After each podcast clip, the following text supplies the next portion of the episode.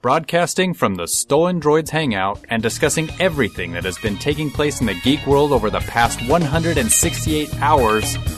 Well, give or take. It's the Stolen Droids Podcast. Hello and welcome to Stolen Droids Podcast, episode number 211. And I'm Zook. Nope, I did not forget to mix things down correctly. I am by myself.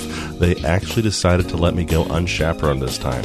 My understanding is uh, Colin was crushed by a steamroller, Schmitty is down with plague, and Zoner is recovering from being voluntarily dismembered. I guess that's what we're going to call it when he's gone now. Uh, so I'm by myself. Uh, considering this is like late Sunday night now, and I actually have a flight early morning to head to LA, this should be interesting. We've never done this before. Uh, so yeah, this is going to be the very first time. Hey, uh, before we go any further, want to give a shout out to our sponsors, our friends over at TrekRadio.net, uh, and the original, the best sci-fi for your Wi-Fi, KryptonRadio.com. Uh, there's no one else out there like it. I know I just uh, said Trek Radio, but they're a Trek station. Krypton Radio is a geek station, and they are the best one out there. So tune into them if you don't already. Also, shout out to our friends over at Stitcher.com, 20, 4814 web hosting. That's 48-14.com and Open Book Audio. Again, we couldn't do this show every week for, oh geez, four years now if it weren't for these people. So, hey, you know, if you don't like what you're hearing, you have them to blame for it. All right. Um, again, we've never done this before. I should say I've never done this because there's no one else on the show. It's just me. We've uh, never missed an episode, and we sure weren't going to start now. So why not? Let's roll with it. If you don't like it, I do apologize. But into our headlines this week, we have some interesting ones, and they're kind of all over the place. The first one comes to us from Capitol Hill. See, there are a bunch of senators out there, and we've talked about this before, who don't seem to have any clue about what technology is or how people actually use them use it, them. This week we have Senator Dianne Feinstein. Uh, she is a Democrat from California, which is kind of confusing that she should be saying this. Uh, she wants to remove something from the internet. Now, if you've ever been on the internet, you know how hard it is to actually remove something from it. Even worse is the fact she wants to remove something that's been around in the real world since the 70s. It's the Anarchist Cookbook. Now, this is impossible. It's actually incredibly hard to do because even if you were able to remove every listing of it, you still have actual full digital copies online. And even if you were able to remove all of that, it still exists in the real world. So um, she she gives her reasoning as this, and she says, "quote I am particularly struck by the alleged bombers made use of online bomb making guides like the Anarchist Cookbook and Inspire magazine. These documents are not, in my view, protected by the First Amendment and should be removed from the internet." End quote. That would be great. However, uh, this isn't a new document. This isn't something that came out on a blog last week. It's impossible to remove. This comes to us right after the wonderful uh, parts about SOPA, PIPA, um, CISPA. People who don't actually know technology trying to pass laws about technology. We cannot forget the wonderful series of tubes comment made, made by Senator Ted Stevens. And, oh, geez, there was another one just a couple weeks ago that was along the same lines. It's just, it's almost become too much to try and remember now. So here's a modest, I think, proposal. We have elections coming up here again, right? Um, Hillary Clinton just uh, announced that she'll be running for president. I'm sure we're going to be seeing other people come out of the woodwork saying that they're running as well. Well, there's going to be some senators, some representatives, some councilmen, some aldermen probably running. Wherever you are and whatever you're voting for, may, can we all just agree that we're going to start really, really scrutinizing everyone's tech credentials? Because if the people we're electing have no clue what kind of technology we're using, I don't really think we should be electing them anymore. Just a thought. Just a thought. Um, also from Gizmodo, because that's where I pulled that last one, some other interesting law problems. I didn't know this until I read this article, but it turns out that even though you've bought your car and you may have paid it off entirely, you don't actually own parts of it. Little known fact, well, little kept secret. It's it's a pretty well known fact now that I think about it. There are computers in everyone's cars, very complex little machines, and those computers run their own code. That code is proprietary to the car manufacturer, and it turns out it's illegal to modify it. Now, this makes no difference to most people. Most people don't go tinkering around with the code in their computers, but there is a group of people who do. People who mod their ECUs to get better emissions or better mileage or just more power. Uh, it's illegal in some states because it, uh, it bypasses smog control or or any number of different reasons, but it's not really enforced because it'd be almost impossible to enforce. But it turns out it's illegal, which is just dumb. I mean, so long as you're not messing with the safety of the brakes or the airbags or the whatever, there is no reason why you shouldn't be able to do whatever you want to your car. If you want to change the stereo, you can do it. If you want to change the headlights, so long as they're Department of Transportation approved, you can do it. You want to add those really, really annoying bright xenon fog lights and turn them on whenever there isn't fog. You're a douche, but you can do it. It's your right. So the fact that you can't do that to your computer's code is bizarre to me. And evidently, I'm not the only one. The EFF, the Electronic Frontier Foundation, uh, who we've brought up many times on this show, they're a good friend of the consumer here in the electronic age. They are advocating for a better policy. Uh, however, they're currently entrenched in a huge legal battle against the DMCA. You remember the Digital Millennial Millennium Copyright Act? Yeah, it's the weird law that says you can't modify that. Weird stuff. And they're going up against a really interesting opponent. So you'd kind of expect things like Honda or Toyota or Ford to come out of the woodwork and say, look, we don't want people to copy our code. Okay, I'd give that to them. I'd say, okay, you know what? Honda worked really hard on getting what 40 miles to a gallon on this type of car, and they're contending that it's in their code, and that's how they got it, and they don't want their competitors to get that. Okay, I could see that. But John Deere, yes, that John Deere, the John Deere company who makes tractors, don't want you to modify the computer code in your car because and I'm you're going to love this. They're worried about people downloading pirated music. I'm just letting that sink in there. They don't want you to mess around with the ECU that controls the fuel injection under your hood because they somehow think Napster can be installed on it. Here's the actual quote from their um, reason to justify the DMCA application. John Deere, John Deere even argued that letting people modify car computer systems will result in them pirating music through the onboard entertainment system, which would be one of the more convoluted ways to copy media. And the exemption process doesn't authorize copyright infringement anyway. I don't even know what to say to that. Um, the author here in Gizmodo, I think, puts it best. Let's put it this way: if you manage to pirate music in a tractor, you deserve a much better prize than a DMCA letter. You should get a job somewhere for that. That's just insane. Um, it's way too much work. But hey, if you can do it, I guess more power to you. Um, the Apple Watch launched for pre-order this week, and of course, it sold out like we knew it was going to. Um, this isn't part of this headline, but I kind of get the feeling that Apple has a very good set of analysts who look at every single launch and say, okay, we're launching a new iPhone. We foresee it will sell 50 million units on day one. And then they go back and say, okay, that's awesome. Let's make 40 million units. Because that way it's guaranteed to sell out on day one there's always going to be more for sale like a few days later.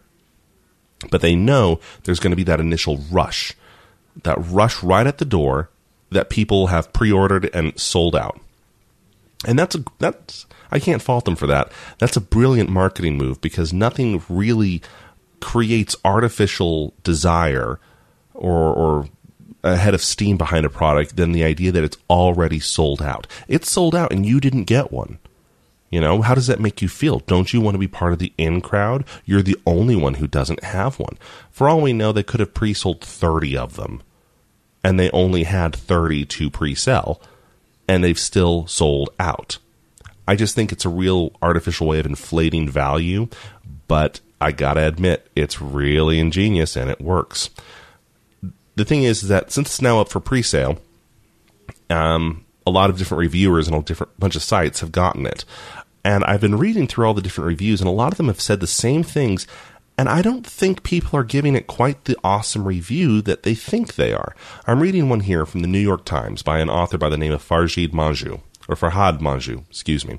I've read his work before. He's a very good author. He's a very good reporter, and he's generally an Apple fanatic. He keeps himself as about as non-biased as you can be concerning these things, but he definitely writes on a pro Apple standpoint. He's a big fan of it, and that's fine. Again, he's a great author. You should check out his other work as well if you can. And he writes that, and this is the headline the Apple Watch review Bliss, but only after a steep learning curve. He writes in this incredibly long article. It's basically like a novelette. You could you could submit this thing to the Hugos and it'd probably win, considering everything that's going on about that. He writes that if you can get past the fact that the battery doesn't last, that the interface is impossible to get by for the first three days, that it doesn't seem to pair very well with things, and that third party applications don't really work. Oh, and the incredible price that it is invaluable for how he is now able to interact with his phone and get notifications and see what's happening around him and really interact with things without having to get his phone out. And that's great. I'm glad that it really helped. But what he does fails to realize is that that is what every smartphone or smart watch ever has done. The Pebble does that. So in effect, what he's essentially said is that it's just like every other smartwatch out there, except it doesn't work all the time, doesn't work with third party programs, has a horrible interface, is way too expensive, and doesn't last as long as I'd like. Oh, and it costs a lot more.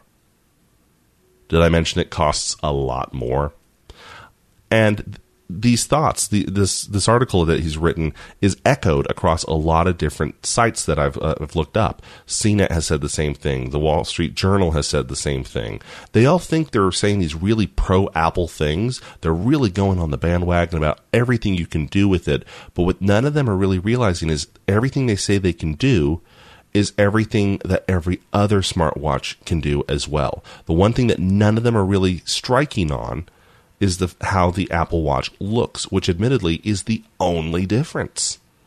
Now, I know there are people out there who use Apple, and I'm not trying to rag on you. And you're going to say, quite accurately so, that, well, yeah, but if you have an iPhone or an iPad, or if you're in the iOS ecosystem, all you can use is the Apple Watch. And you're, you're right but only for the next little bit. See, Android is currently working on a beta for a program that you would install on your iOS device that would let you use an Android Wear device with your iPhone. So that exclusive space is about to become a lot less exclusive. Now, again, I can't really go on about the Apple's um, build quality. Speaking from a historically historical stand- standpoint, yeah, Apple makes awesome stuff. Awesome stuff. Um, their hardware is always well built. I mean, even when they have little niggles or little defects or faults, they're small. They're really easy to get by.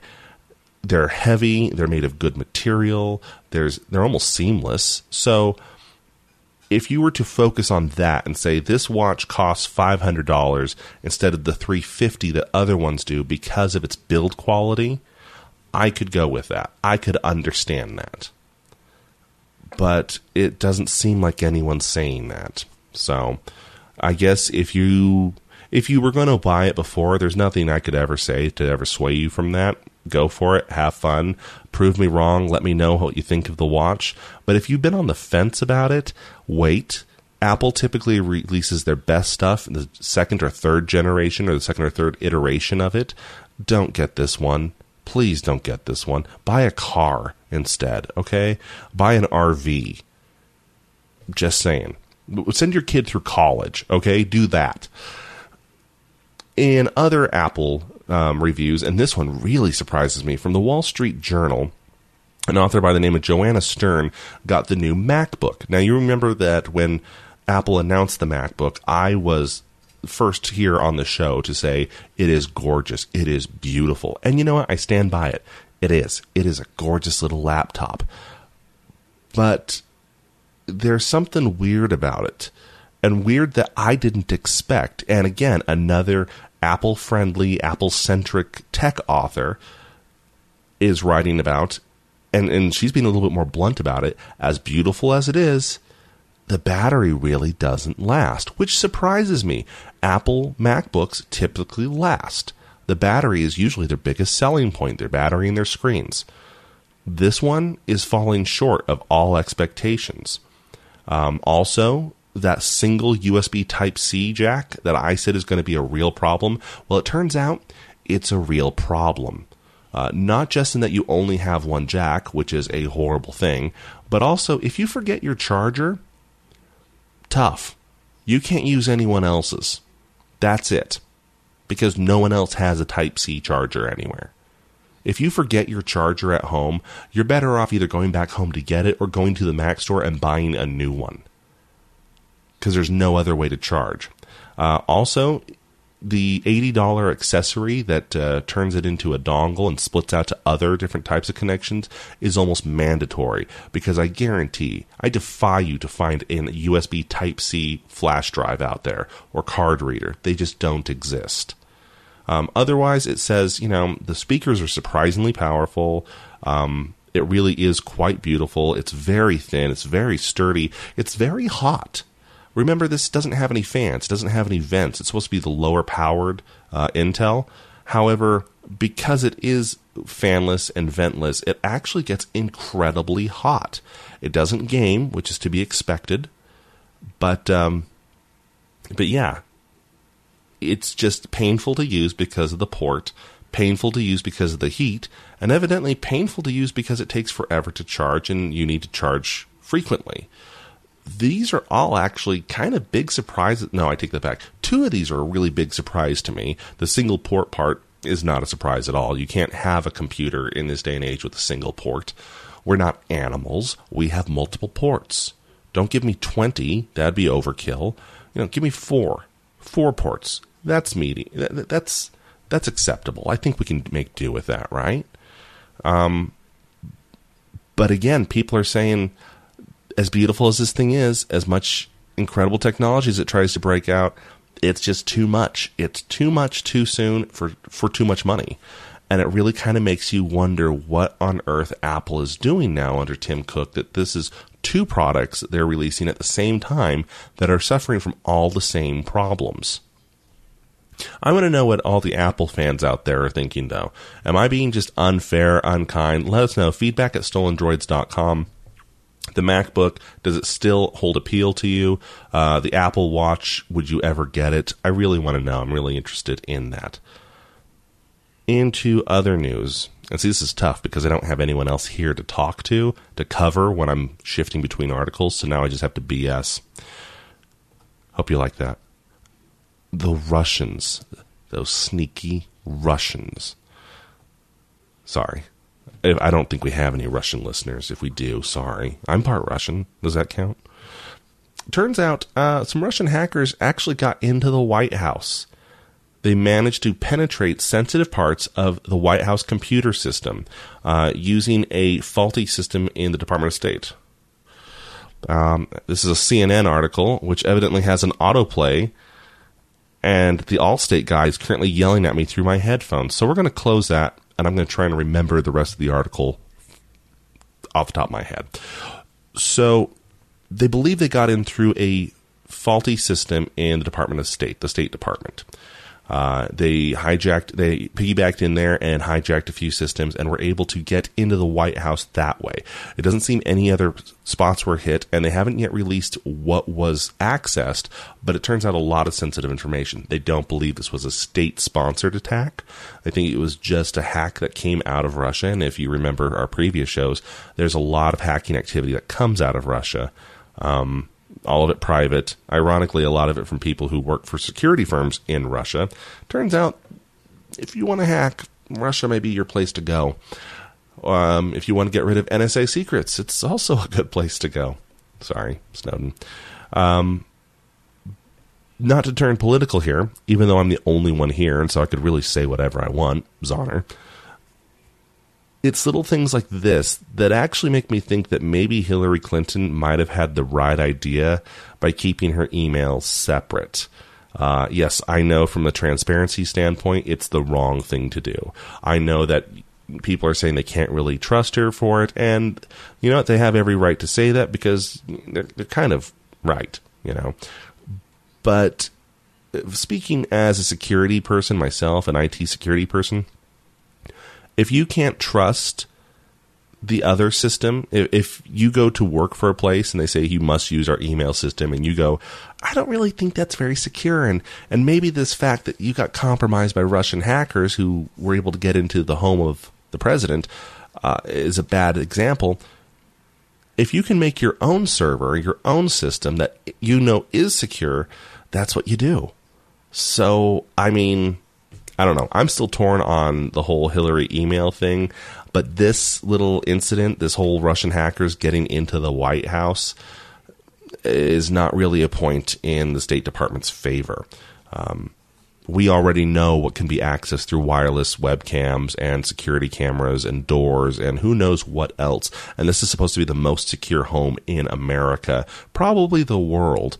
And and they got in and they got schedules and all sorts of different stuff. So not cool, not cool at all. Let's go on to our next headline. Hopefully, Allstate doesn't follow with that one because that guy's voice is weird. Um, every time he talks, I just think of the president on 24. Okay, that was random. Xbox One. Xbox One is getting a new tuner. Now, this had already been out in Europe, and people are wondering why it couldn't come to the US. Well, it is.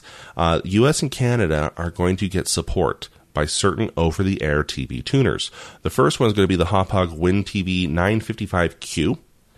That doesn't mean much to most people, but Google it. It's on sale for Amazon right now for like 80 bucks, and it will allow you to watch TV over the air to your Xbox. Now, if you're not familiar with hooking up your cable systems, uh, you wouldn't know this, but you can hook it up into your actual cable as well. So long as it's not digitally encoded uh, and require a cable card, you can plug it into your cable if you have cable and watch that through your Xbox.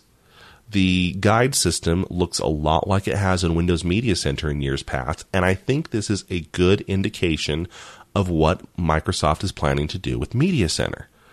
Media Center is that little uh, overlay that has existed since Windows XP. I've used it since about the same time. Uh, it used to be on the original Xbox. You could do it on the Xbox 360.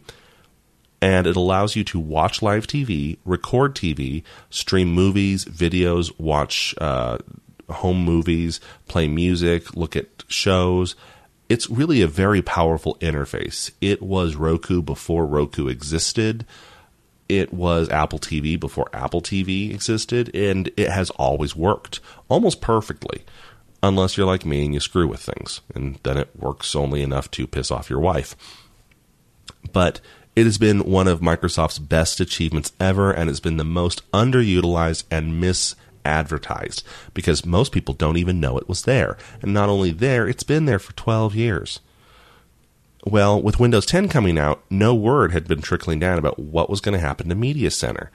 And I think this is its answer. I think they're going to try and take Media Center and roll it into Xbox One. They're really trying to position the Xbox One as your total all in one media experience in the home. And you know what? I'm totally okay with that keeping a media center up in my entertainment center has been a pain. Not because it's hard to use, but because there's all that extra heat. I have another computer up there. The computer hardware is on 24 7, working around the clock, and it always gets hot and old. It's right next to my thermostat. It drives the temperature up in my apartment. I know, weird things to complain about, first world problems and whatnot. Not even that geek world problems. But the Xbox One is designed to be a low power device when it's in idle and to be on demand. And if they can get this thing to do this, that would be awesome. No word yet on the ability to record shows. They're probably going to hold off on that because a lot of uh, content providers are really skittish about the idea of a computer recording shows, even though that's what a TiVo is and has been for years. They're just weird about it. But I'll bet you money. I'll bet you an Xbox One. This is where the future of Microsoft Entertainment is going. They're going to take more and more Media Center features and put them into the Xbox One, and they're hoping it will be your main entertainment hub for the house. Also, in kind of cool news, this isn't a headline we have in the show notes, but uh, I'll let you in on it now. There should be a firmware update coming in coming months to the Xbox 360 that'll allow it to use two terabyte drives, which is pretty awesome. Um, my guess is that there is no particular reason behind it. They just thought of making a firmware update, but I know of a way you can use it since the 360 is probably going to be discontinued in the next couple years, and I know a lot of game companies are shifting away to the Xbox One. Once this firmware rolls out, get yourself a two terabyte drive, copy all the games you want to play to the drive, then you can get rid of the games or at least pack them away. Um, it's in this way, your 360 is almost going to become your on-demand uh, emulator box, kind of like that computer you keep uh, under your bed and only bring out when it's time to dust that can play all the N64 and Sega ROMs. I just dated myself terribly, didn't I? Yeah. So, cool stuff all around from the Xbox world. Um, that firmware update, no real uh, announcements have been made. They're currently in beta testing for it. So, if you're part of the Xbox Insider experience, you probably got an email telling you you were. You're already getting that firmware. Otherwise, um, the rest of us will just have to wait.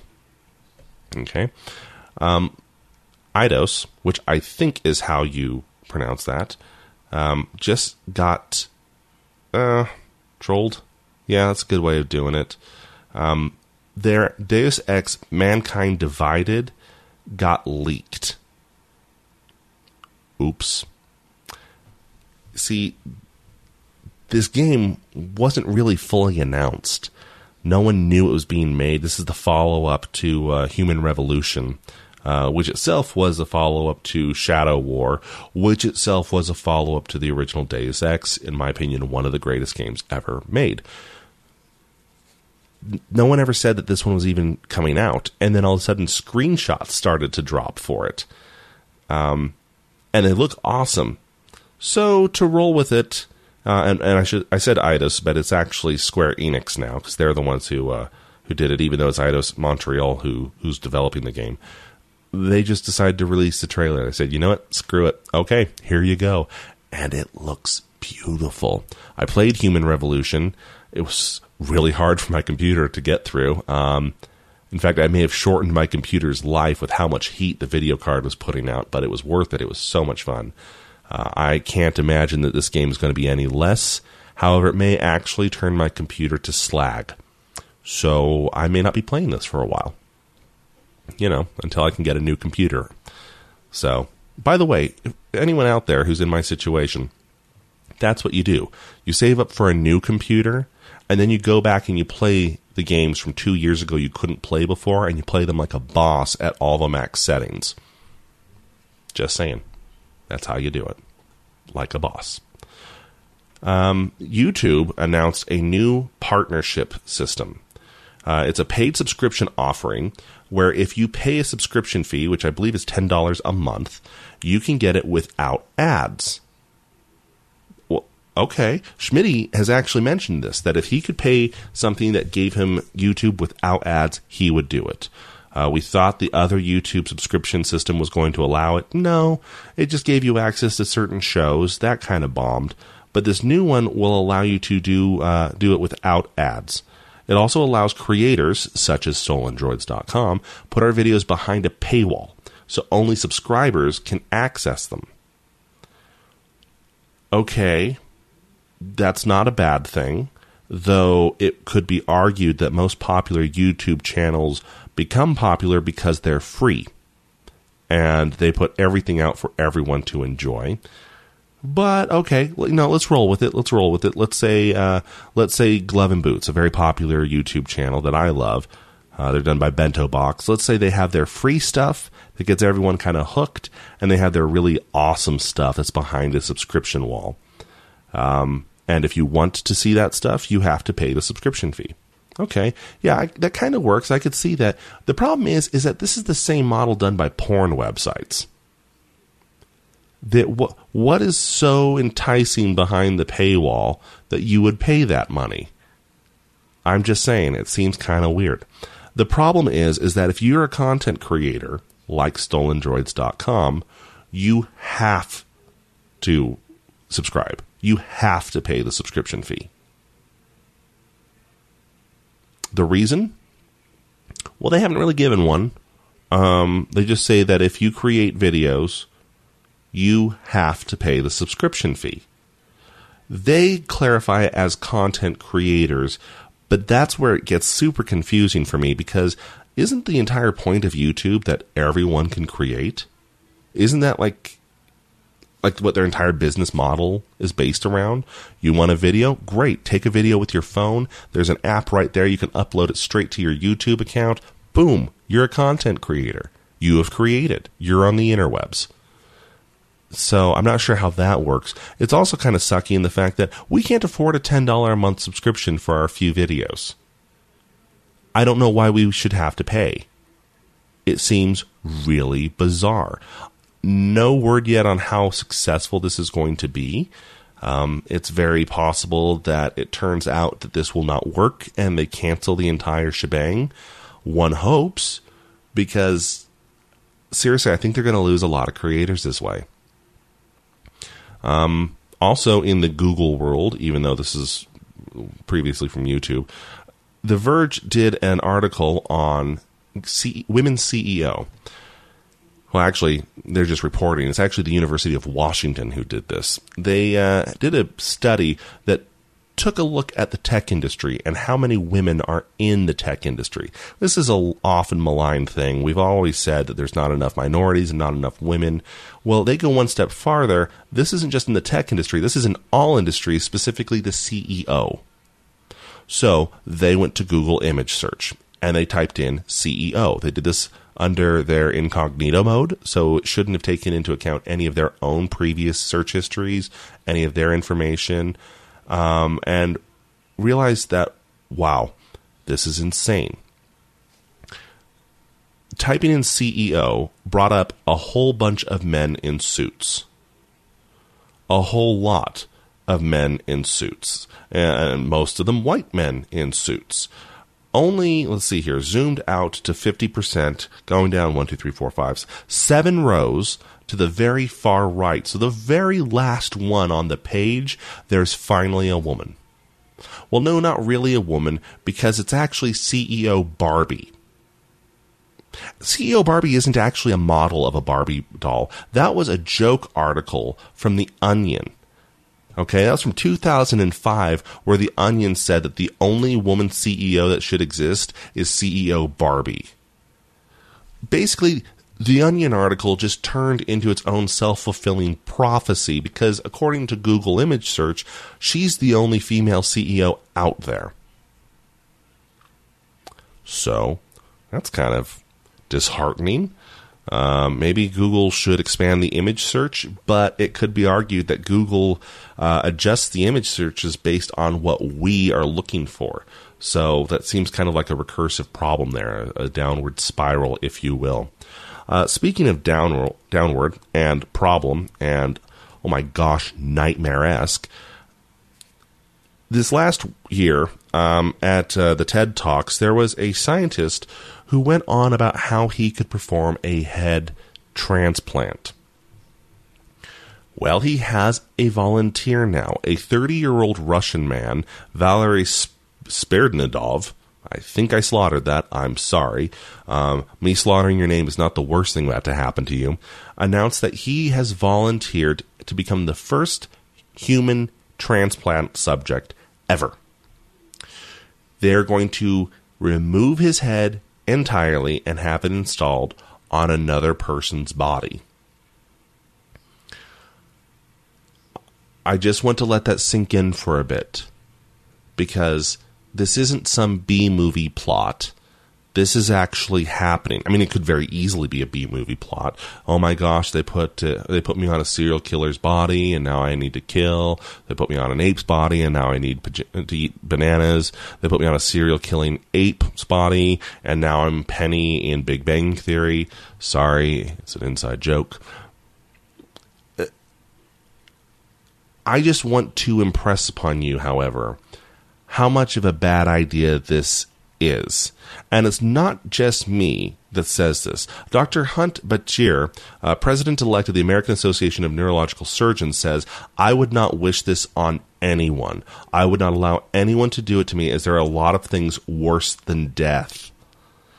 Um, let's see here, where he actually goes into. They actually go into detail about how, when, even if they were to specifically be able to reconnect everything to the new body as intended and everything works like it should, your brain, your head is about to get rushed with a whole bunch of chemicals from this other person's body. They worry that it'll reject the head and the die, but it could even go worse than that. They're worried that he could go to whole new levels of insanity that have never been charted before. This seems like a really bad idea. I'm not sure why anyone thought this is a good idea. When is this ever going to come in handy in the future? Have we already reached the Futurama level where we need heads in jars? Just just kind of, you know, putting that out there. Is that where we're at now?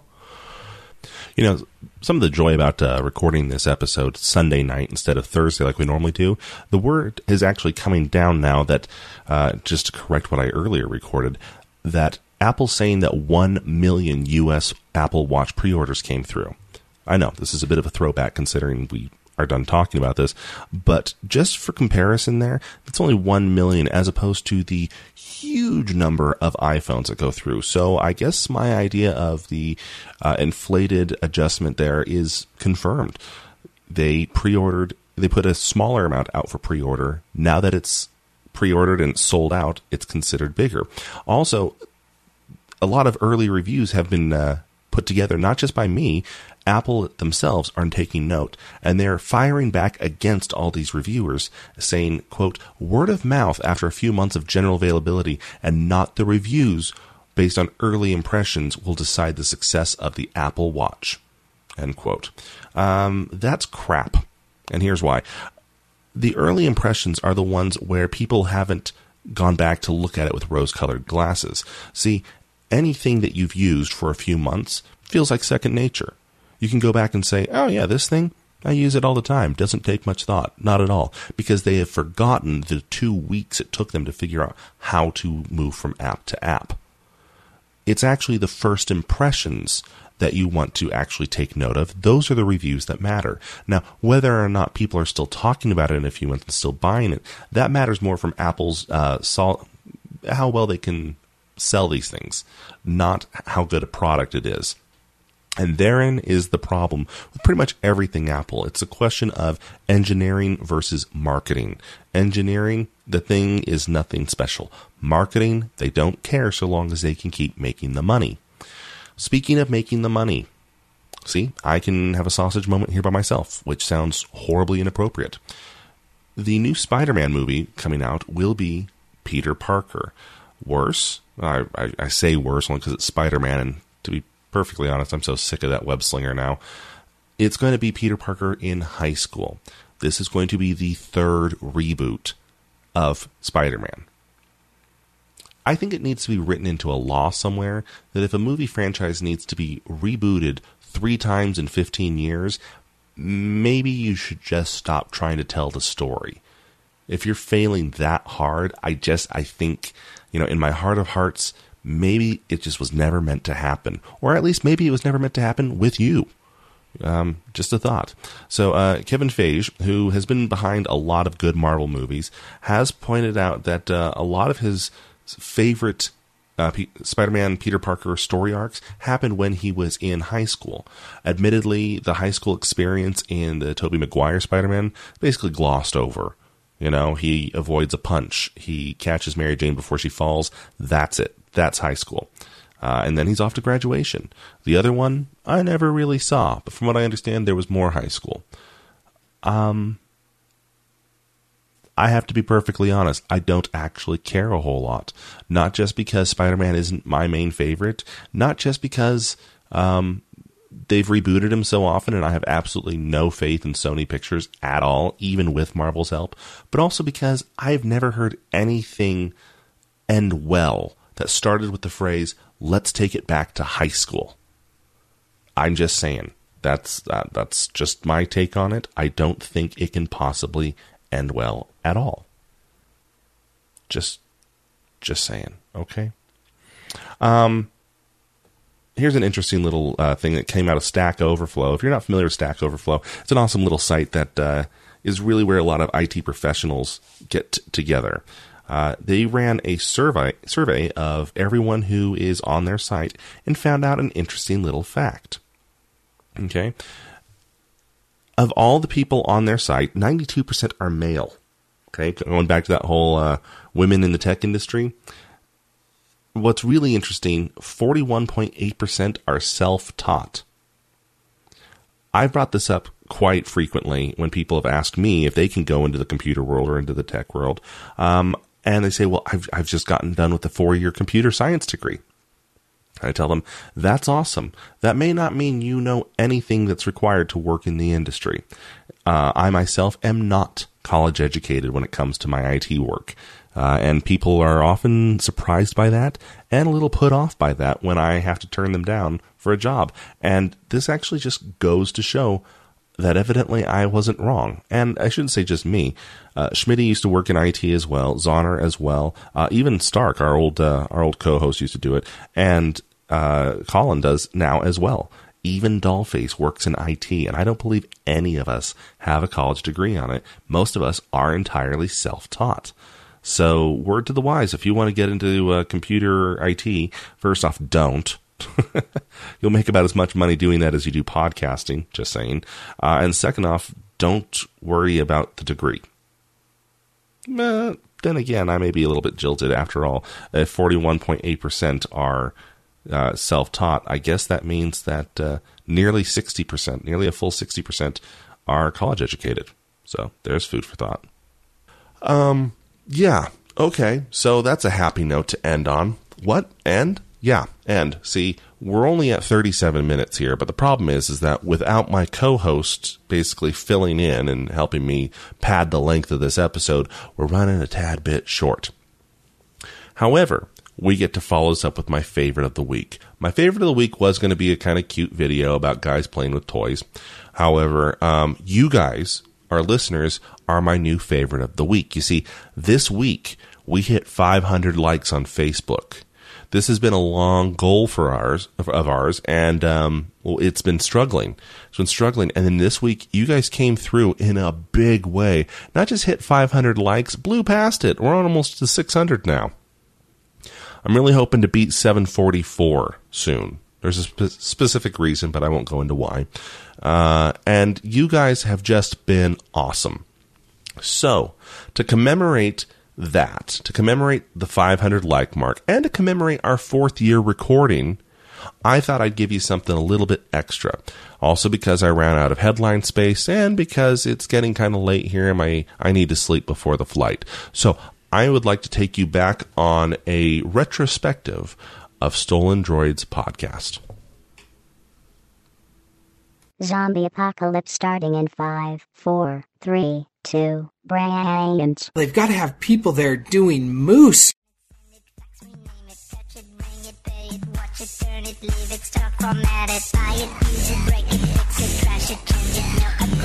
Hello and welcome to the Stolen Droids podcast. This is episode number one. I'm Schmitty. I'm Stark. I'm Zoner. I'm Dollface. I'm Dr. Squishy. This is Colin. I'm Alexander. And I'm Zook. Right. They're so deeply entrenched. They're they're like a wart that's down deep. You know, you got to dig out the root.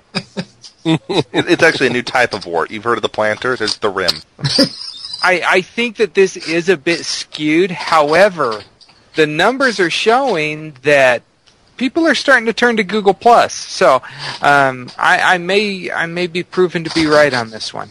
Mhm. Time will tell. Time but will it, tell. it's it's I- looking I- like I am. I did meet someone who had a Google Plus account that had never had a Facebook account. So Really? Really? they are out there. Yep. Did they have in, indoor plumbing? Were they from North Korea? I didn't ask actually. Our lawyers need to say we use G Plus.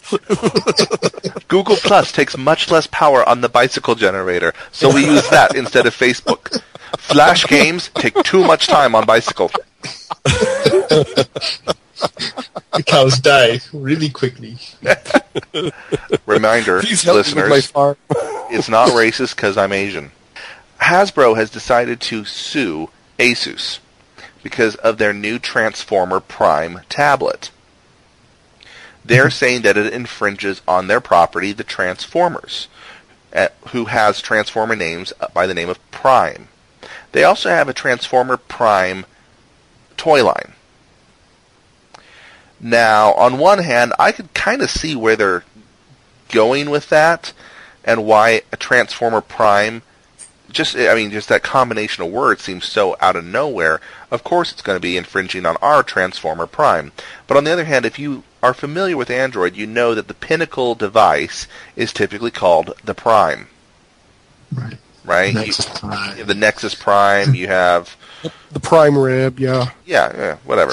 Um, I think they should have called it the Transformer Optimus, personally. well, see, and that's where it gets kind of Is that- confusing because the Transformer is a, almost a year old now. They never said anything about that. Right. Well, no, And how it's long named have the we had Transformer. Transformers hanging on the power poles outside? Exactly. Well, what's funny is the fact that the Transformer was so named because it actually transforms. Mm-hmm. Yeah, it's got the keyboard. And Yeah. It's a laptop and it's a it's a tablet. Who is getting an Android tablet confused with a Japanese robot? And it, it, it more than meets the eye on some of these things. Well, I broke my transformer tablet because I was trying to turn it into a tank. and see, I, don't got that understand where the gun goes. I got so confused. And then there's Narsicon that transforms into itself. I thought that was Schizostron. I, it actually took me a while to figure that out. Uh, Inside Report basically said the meeting was an absolute disaster. Is someone smashing their keyboard? Not me. Dude, someone, Who's the hard typist? dude, someone WD-40 that thing. All right. Well, um, we don't want to say we, don't told say you we so. There I am. There's the wormhole. this is going to Did you hear you? I heard Did myself. you hear your? Did you hear your words before they came out of your mouth? Yes, we make good filler. yes, we did.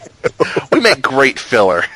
And by the way, Like we peel love off. feedback. You don't have to agree with us on the feedback. We actually want to hear other points of view. So Mm-hmm. feel free to send us any feedback. Well, now, So, Held, Held, Are, I feel we kind of bad here because Is that what you just said? What? what? Are we sausage? Is that what you're saying with the filler? We're the sausage? Sausage isn't a filler. Sausage is the main course. Pilaf is a filler. My goodness, man. but you can put sausage in Tips. No, but then it's jambalaya. We are without Zoner, however, we are with his superhero persona, Dollface. I say that because we never see the two of them in the same place at the same time. Yeah. Well, we try and keep things interesting and keep you guessing and, you know. I, I just don't see it. He he shrink he goes into a phone booth because they still exist, shrinks by a couple feet, comes out as Dollface. uh, maybe because racism just doesn't come naturally to me. But I really have a hard time thinking what kind of jerk is going to go and like just mess with people because their name is Native American. I think the term you're looking for is racist. Yes, and I, I have think- a difficult time understanding that concept.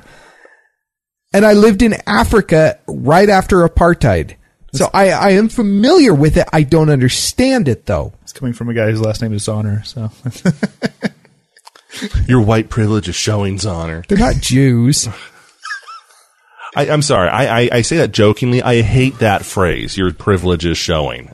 You know, I, I sorry, I, I do. Sorry, that was actually my butt crack that was showing. No, explains the smell. man, your privilege still. I'm just gonna move to a completely different room right now. Um, being that we are in Zonner's basement, none of us know our way around. That could be dangerous. Is this a restroom? Oh, closet. restroom. Oh, closet. Hi, Oh, Zonner's wife. How, how's it going? Please excuse oh, me. Hi. Awkward silence. Find a shrine to like After five SpongeBob doors somewhere. After five doors, I did find the restroom. So my SpongeBob shrine's behind that door. Oh, okay. I just pointed to a door right now. because nobody could see it. Because he I, actually has SpongeBob tied up in there and gagged. well, not SpongeBob, Tom Kenny.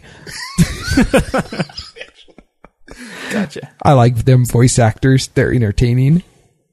Yeah. So I have a Facebook friend who who whose last name on on Facebook is Superbad Pimpalicious, and That's an awesome he's had that name. name on Facebook for I think eight years now, and they've never banned him. And we don't call him Superbad Pimpalicious in real life, as far as I know. I haven't called him that. So, if I were to report him, would I be racist against the pimpalicious ones? It's a good point because he he's not. I mean, he he's Caucasian, so you wouldn't be racist. My brother goes by a completely different name on Facebook as well. You'd be namist. Name elitist. Cool Coolmar super bad pimpalicious with a picture of Bender as the. Uh, that's nice. He just looked it up. Yep. What that dude's gonna all of a sudden on Monday afternoon he's gonna have like eight thousand new friend requests. I think you overestimate our audience. Well, it's because Ruff, are you listening? Have you friended him yet? it's because our eight listeners will each tell their friends. And they'll tell their friends. And they'll tell so their on, friends, and yes. so on. Oh, we should have asked a dollar from everyone that does that. Then we'd be millionaires. I really want to make a song for Pimpalicious now. Pimpalicious. Just wait. His worst nightmare is got going to that pimples all up. Ew. Okay, so his, his worst nightmare is going to come true when his mom joins Facebook, and it's going to be like Mama Pimpalicious. Come to find out that's his actual name. It's a family oh. name. It's from the old country. Thanks, jerk. the clan of Pimpalician. It- it- they changed it when we came in through Ellis Island. Does it was have originally pimples on top of his Pimpalopoulos. Pimples. Pimpalopolis. we were Greek. Oh, I'm sorry right now for all the extra friend requests, Mr. Superbad. I, I actually have had. Uh, I don't know if the other droids know this. I have actually had my own little gig like that. I was supposed to be in a training video. I had an entire scene, and I show up on set, and they said, "Well, we've actually decided to turn this into a PowerPoint slideshow. We now only need two pictures of you. You need to look interested, and we need you to look concerned." My gosh, that's that that's that's the acting industry. You know, you're doing. It looks like you know you're on TV and all these people are doing amazing things, but really, that's a lot of what you do. Is you do infomercials, you do really silly stuff that you don't really want anybody to see, but um. Yeah, those are that's the commercial world for you. now, ha- have you done infomercials? Oh, I've done a lot of infomercials. I'm a host, so I've done a lot of infomercials, and um, oh my god, I'm gonna send you guys the best infomercial right now. So my my funniest job ever, and I hope that they. Um, let me see if I can find it. Oh god, this is like the best thing on earth. this is so embarrassing, but I, I love embarrassing myself, right? Don't we all? You guys are gonna die. So, my, you know, I've been doing hosting, and obviously now I'm very particular about the type of hosting that I do. But when you first start, you're like, hey, I'll take anything. You know, I need money and I need people to see this. So, one of the things that I got booked for was this infomercial series about sex toys. Here's me, and then they were like, "Oh, not only are you going to be the host, but we want you to be this doctor-like character. You're going to be this sex toy expert." So I have all this dialogue. There was another girl that actually ended up booking it. It was between me and her, and she ended up getting it, and then she ended up not being able to do it. So they give me like 20 pages of dialogues talking about and like and all of this stuff and then they wanted me they're like but this is for rural america so we don't you know it can't be all sexy. You need to be you know you need to sound like a scientist talking about this. So this is effing um okay, i'm gonna send this to you guys so if you know i'm sure you guys later are gonna see this. This is it's called romance shopping network and I don't know if there are any videos here. I'll have to find them for you guys. Oh yeah, there's one video here, and basically it's me talking about, um, and it's pretty, uh, it's pretty awesome. and know, is to come back to haunt me, but I just think it's really funny. And, it, and you know, they, they had really great intentions and they wanted it to be a really cool, you know, hip show, but it just cracks me up that, you know. I'm going to have to explain this one to the wife before I hit play. Uh, I, I'm thinking I am too, but that that is a very lovely um, pink cardigan. Is kind kind of a little bit different from the chainmail and whatnot that we're accustomed to Well, here's seeing you in. Example of when you know it's a very commercial field where where you don't really have the choice. When you're an actor you don't have the choice of what role you're playing. And so Oh, they yeah. want to be you know the perfect for rural america. And so they're like okay you're going to be wearing a little white button down shirt and a and a pink cardigan. And the funniest thing is they were like we want a little cleavage but not a lot. Just enough but not a lot. We, we have to admit here, um, to both the people listening and to you, sir, uh, Zonner has a huge man crush. Well, that's You know- very flattering. Thank you. If if you go back and listen to any of our Stolen Droids Presents episodes, apparently I have a crush on everybody we interview. So um, I have been wondering why you keep uh, suggesting these certain people. now, No, for the for the for the people in the world who may not know, uh, Jonathan, can you describe yourself in five minutes or less? Uh, I am six feet tall. I have uh, brown, shaggy hair and a, a beard uh, tinged with red. Uh, and I am a singer-songwriter and internet superstar. Um, I uh, left my day job writing software in 2005 uh, and did a project called Thing a Week, where I released a new song every Friday for a year. I had some sort of viral successes over the course of that year, and by the end of that year, was was able to um, uh, make a living, kind of, as a musician. And uh, what else? People might also know me from uh, the song I wrote for the game Portal called "Still Alive," uh, and as well the second Portal game and its ending song. Uh, and what else? I, I suppose that's I suppose that's mostly who I am. I think that mostly describes it. All right. Well, I guess we should start off by really explaining who we are as Stolen Droids. Um, Stolen Droids has been around for three years now, guys. I don't know if you were aware of this, but we just had our third birthday. And it's it been that long? Wow. It, it's been that long, and uh, we didn't get anything for each other. So that shows you how much attention we're paying to it, huh? You never call. I know. now, uh, unfortunately, contrary to what Google searches might uh, say, we are not a website where you can find stolen droid phones. Uh, in fact, I think we made the website, we made the name Stolen Droids before the droid phone was ever released. Well, you, and you've been writing actually for quite a while. I would say that this is that Mog World and your new book Jam is probably the first writing you've done that hasn't had a visual element to it as well. Because you've done Yes. web comics, you've done videos, you've done games. Yeah, I don't like to talk about the web comics anymore. Understood. The works, of, yeah. I mean, um, who was it who said that every artist needs to get 10,000 bad works out of them before they can do the good ones? I'm not sure I've even reached that number yet, but uh, I like to think I'm getting there. Well, see, and I feel like the biggest dork now because I've actually read uh, every single strip of, of one particular series you had uh, and loved them. actually, Obviously, uh, Zook, you love them more than Yahtzee does at this point. So I, that, I guess that means I could be uh, considered their biggest fan. All right, we are here with the incomparable Lisa Foiles. Lisa, go ahead and say hi to everyone. Hey, how's it go? For a second there, I thought you were going to say incompetent, and I'm like, well, I guess that kind of works too. We keep it That real would- on our show, you know. That would be kind of fun to introduce somebody, just like horribly slam them right off the be- right at the beginning, and just see how quickly that interview comes to a conclusion. the horrible, bad-smelling, incompetent Lisa Foiles, everyone. I'd Thank rather you. we not I- try I that like- experiment on someone I actually like and have been trying for a very long time to get onto the show. All right. Well, that is episode number 211. Uh, for better or for worse, sorry. Um, well, if anything, that I think that really just shows how far we've come, thanks to you, our fans. Uh, if anything, at least our audio quality is better. Uh, we would love to hear what you guys think of the show. Let us know what works, what doesn't, what you want to hear more of, what you definitely want to hear less of. Feedback at stolendroids.com or give us a call 801 917 Geek. Follow us on Facebook, friend us on Twitter, or reverse that as well. Whatever works. Don't go to Ella, we never check it. And until next time, cheers. This has been a Stolen Droids Media Production.